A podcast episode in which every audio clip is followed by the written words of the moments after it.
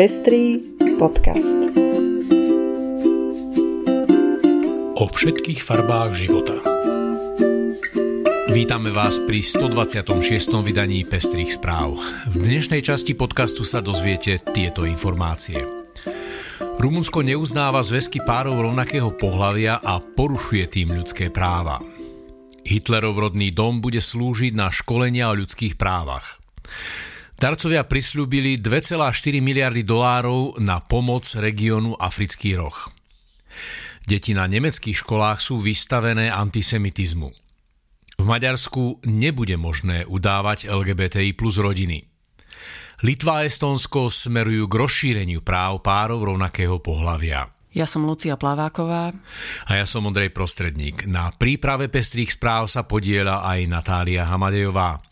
Ďakujeme, že nás už viacerí podporujete a tešíme sa, že vám záleží na šírení osvety v oblasti ľudských práv a ochrany menšín. Ak sa chcete pridať k našim podporovateľom, nájdete náš podcast na patreon.com. Za podporu vám veľmi pekne ďakujeme a teraz už prajeme príjemné počúvanie.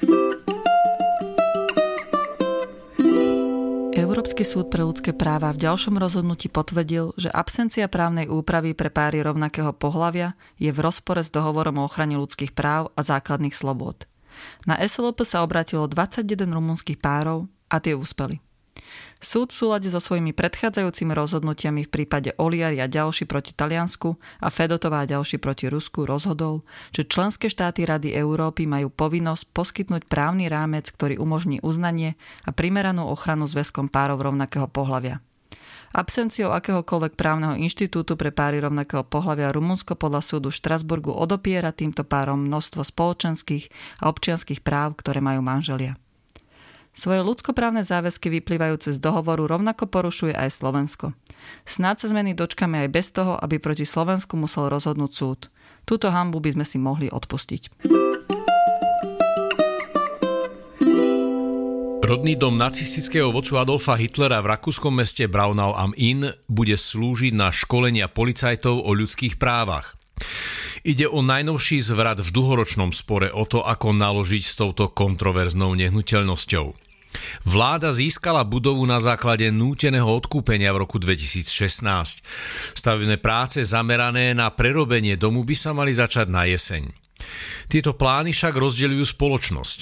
Niektorí Rakúšania chcú dom zbúrať. Výbor odborníkov rozhodol o jeho demolácii, aby sa z neho nestal stredobod záujmu neonacistov. Kritici tvrdia, že by to bolo popretie rakúskej minulosti, zatiaľ čo podľa iných by sa budova mala využiť ako dom zmierenia alebo ako sídlo charitatívneho spolku. Podľa najnovšieho plánu by mali byť stavebné práce ukončené do roku 2025 a rok na to by sa tam mala stiahovať polícia, uviedla rakúska verejnoprávna stanica ORF. Hitler sa narodil v roku 1889 v prenajatej izbe na najvyššom poschodí budovy. Rakúska vláda si dom 10 ročia prenajímala od jeho bývalej majiteľky Gerlindy Pomerovej v snahe zastaviť krajne pravicový turizmus. Využívala ho charitatívna organizácia ako denný stacionár pre ľudí so špeciálnymi potrebami, až kým Pomerová nezablokovala jeho budúcu rekonštrukciu. Práve to spustilo nové riešenie. Organizácia Spojených národov v stredu uviedla, že účastníctvo jej darcovskej konferencie v New Yorku prislúbilo 2,4 miliardy dolárov na pomoc regiónu Africký roh, ktorý zažíva najsuchšie počasie za uplynulé 10 ročia. Financie pôjdu na pomoc pre takmer 32 miliónov ľudí postihnutých suchom v Etiópii, Kenii a Somálsku, uviedol Úrad OSN pre koordináciu humanitárnych záležitostí.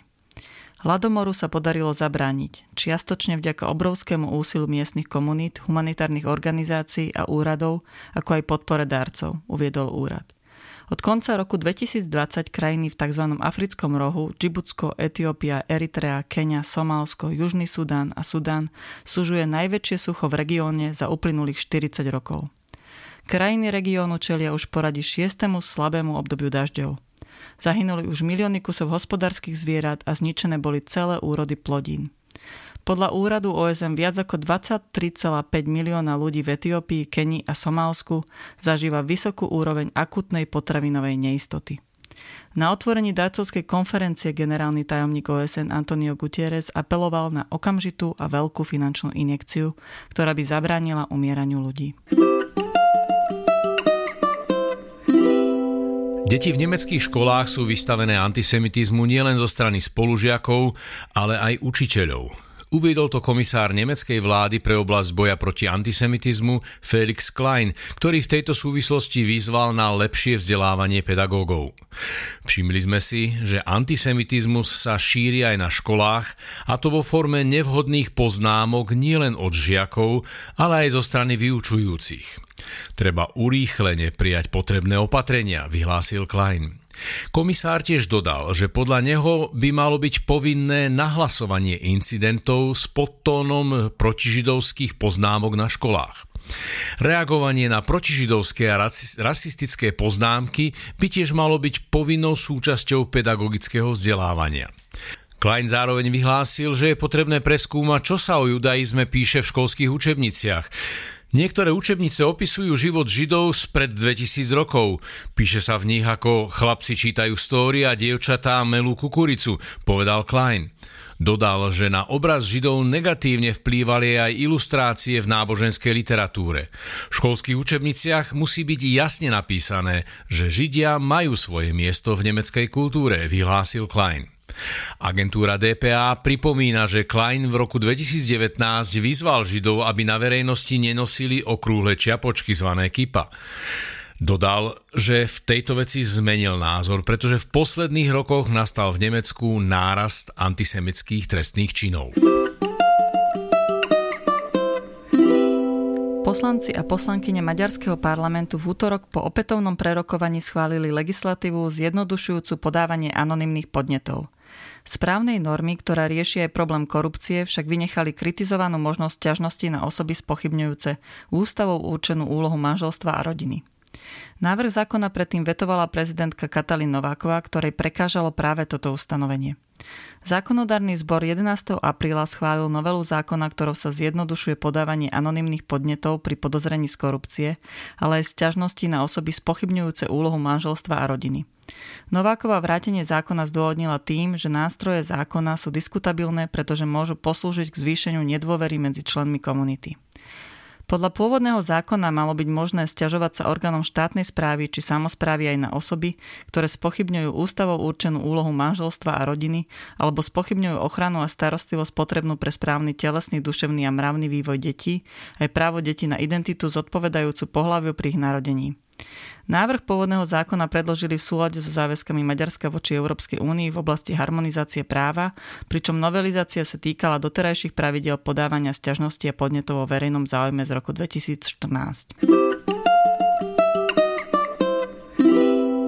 V útorok 23. mája schválil litovský parlament v prvom čítaní legislatívny návrh o občianských zväzkoch. Zabezpečuje legalizáciu zväzkov párov opačného aj rovnakého pohlavia. Za návrh hlasovalo 60 poslancov, 52 bolo proti a traja sa zdržali. Po schválení zákona budú mať partnery, ktorí vstúpia do občianskeho zväzku bezpodielové spoluvlastníctvo, ale budú mať aj možnosť dohodnúť si v samostatnej zmluve iný majetkový režim. Dediť podľa zákona a neplatiť daň z dedičstva. Budú mať tiež možnosť vystupovať vzájomne v mene toho druhého a vzájomne sa zastupovať v oblasti zdravotnej starostlivosti, dostávať informácie o zdraví a obdobné práva a povinnosti. Zmeny prijaté v prvom čítaní v estonskom parlamente poskytujú právo na manželstvo pre dve osoby, ktoré sú dospelé bez ohľadu na pohlavie.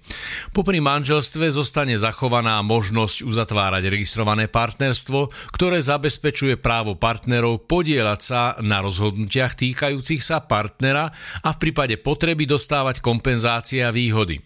Zmeny poskytujú zjednodušený prístup k prechodu z registrovaného partnerstva na manželstvo. Estonská ministerka sociálnej ochrany Singe Rísalo vysvetlila, že od roku 2014, keď parlament schválil zákon o registrovanom partnerstve, neboli vykonané žiadne ďalšie legislatívne zmeny a tak veľa obyvateľov žije v stave právnej neistoty, ktorý treba ukončiť.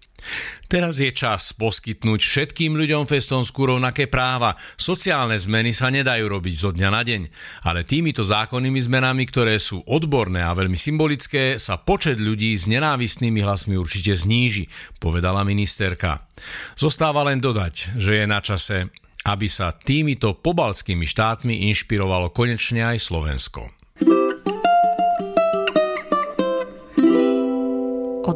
Do 11. júna sa v Brne koná týždeň plný kultúrnych akcií venovaných queer ľuďom a ich priateľom Brno Pride Week. Tento ročník sa koná na niekoľkých miestach vo festivalovej štvrti ve veži. Hlavným festivalovým miestom je kultúrne centrum Kolaps. Počas celého týždňa môžete navštíviť prednášky, koncerty či divadelné predstavenia. 40 dní ticha. To je pohlcujúci celovečerný film, ktorý spája štyri generácie žien okolo rituálu prísahy ticha, meditatívnej praxe predkov Strednej Ázie, vytvorenej na vyrovnanie sa s traumatickou skúsenosťou. Hoci minulé a súčasné dôsledky rodovej nerovnosti nekompenzuje prísľub lepšej budúcnosti, film necháva otvorenú možnosť uzdravenia prostredníctvom prežívania prastarého rituálu, z ktorého môžu ženy výjsť silnejšie. Podujate sa koná 6. júna o 18. v transit.sk. A to je už všetko z dnešného dielu. Budeme sa na vás tešiť pri ďalšej časti ľudskoprávneho podcastu Pestré správy. Do počutia na budúce.